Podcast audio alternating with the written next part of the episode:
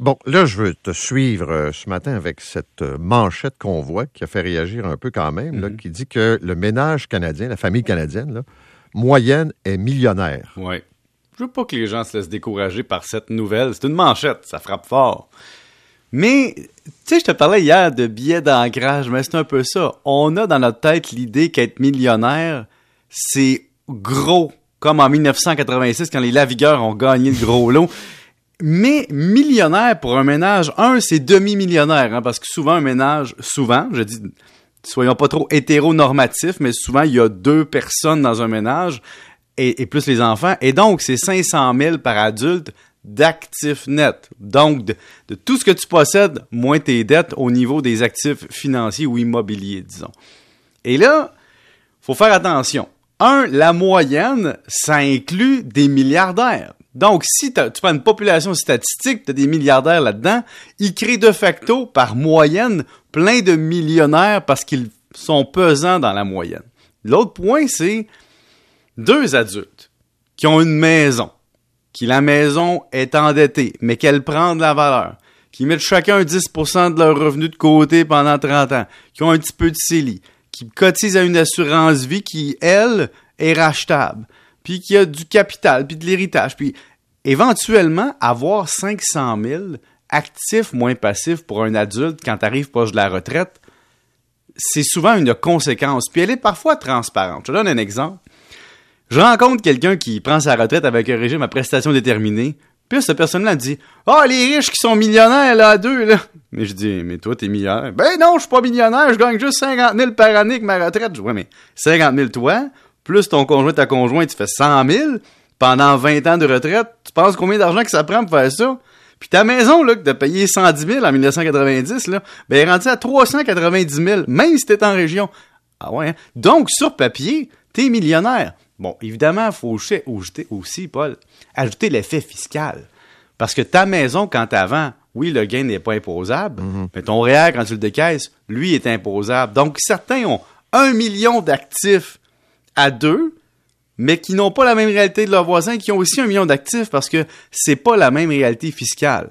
Et on le voit dans le sondage. Les plus vieux, ben pas le sondage, mais l'étude, les plus vieux ont plus d'actifs. Les plus jeunes, c'est normal. Ben oui. L'effet du temps. Donc, tu sais, faut pas se laisser euh, impressionner. Puis c'est sûr que quand on regarde les données canadiennes, on voit que Toronto puis la Colombie-Britannique, c'est sûr que ça pèse plus fort dans les données que le Québec. Au Québec, faut s'assumer.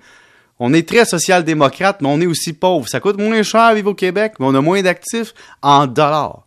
Mais les jeunes qui regardent ça, ils sont découragés.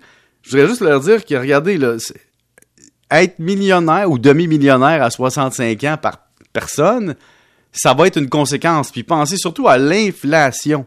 Ça va dans 30 ans, si tu as 20 ans aujourd'hui, un demi-million dans 30 ans, ça va être presque rien par rapport à aujourd'hui. Donc, regardez ça avec recul, puis dites-vous que c'est une nouvelle statistique, mais si vous regardez les finances de vos parents à la retraite, ils sont probablement millionnaires implicitement.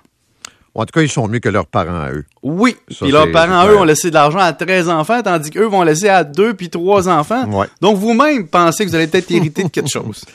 Sais, ça me fait penser au compte de taxes municipales. Ça commence à Ah. arriver, là. Je l'ai eu tant- hier, Paul. Bon. J'ai eu- un coup, de- un coup sur la tête. Non, mais c'est parce que, tu sais, on- le discours officiel, c'est l'augmentation de 2% hein?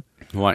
Puis là, tu regardes dans le détail. Évidemment, je connais peu de gens qui ont eu 2% parce qu'il y a la taxe de l'arrondissement, puis, euh, puis là, selon l'endroit où tu vis, ben, c'est 3% 3,5 Tu as l'effet, évidemment, de l'augmentation de la valeur de la maison.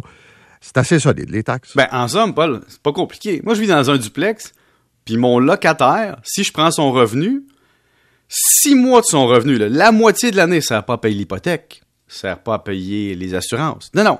Six mois de son loyer sert uniquement à couvrir les taxes foncières et municipales du duplex. Donc, c'est fou pareil, là. T'as même pas payé ton building, puis ton revenu de location, il va à la ville à- pendant six mois, puis là, tu recommences à payer après, tu sais. C'est complètement fou. Un petit mot sur Starbucks. Oui.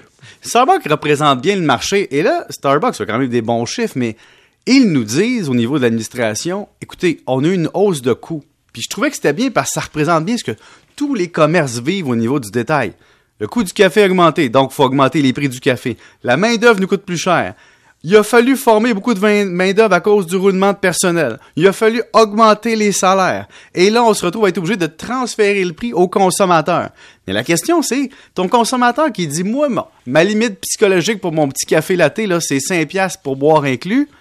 Et que là, tu dépasses ça mais tu risques de perdre ton consommateur parce que lui aussi, il a son billet de dire qu'un café, c'est 4,25, exemple. Et donc, ça, refiler ces coûts-là aux, consommateurs pour maintenir la marge, ça fonctionnera pas dans toutes les industries. Puis Starbucks, en plus, est exposé à une chose. Aux États-Unis, il y a des jeunes qui disent, nous autres, on syndique, là. Et donc, il y a plusieurs dizaines de commerces aux États-Unis qui veulent se syndiquer.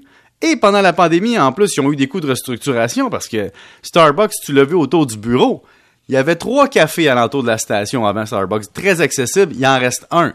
Et donc, le modèle se transforme. On y va plus pour du pour emporter.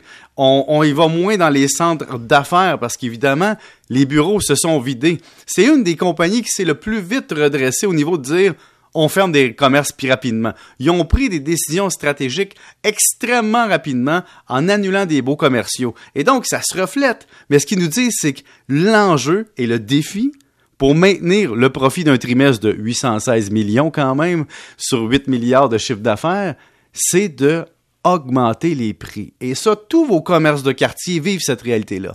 Ils devront augmenter les prix pour couvrir ce que leur main-d'œuvre leur coûte plus cher et surtout l'inflation liée à l'achat des matières premières. Merci, monsieur. Salut. Salut. 7h22.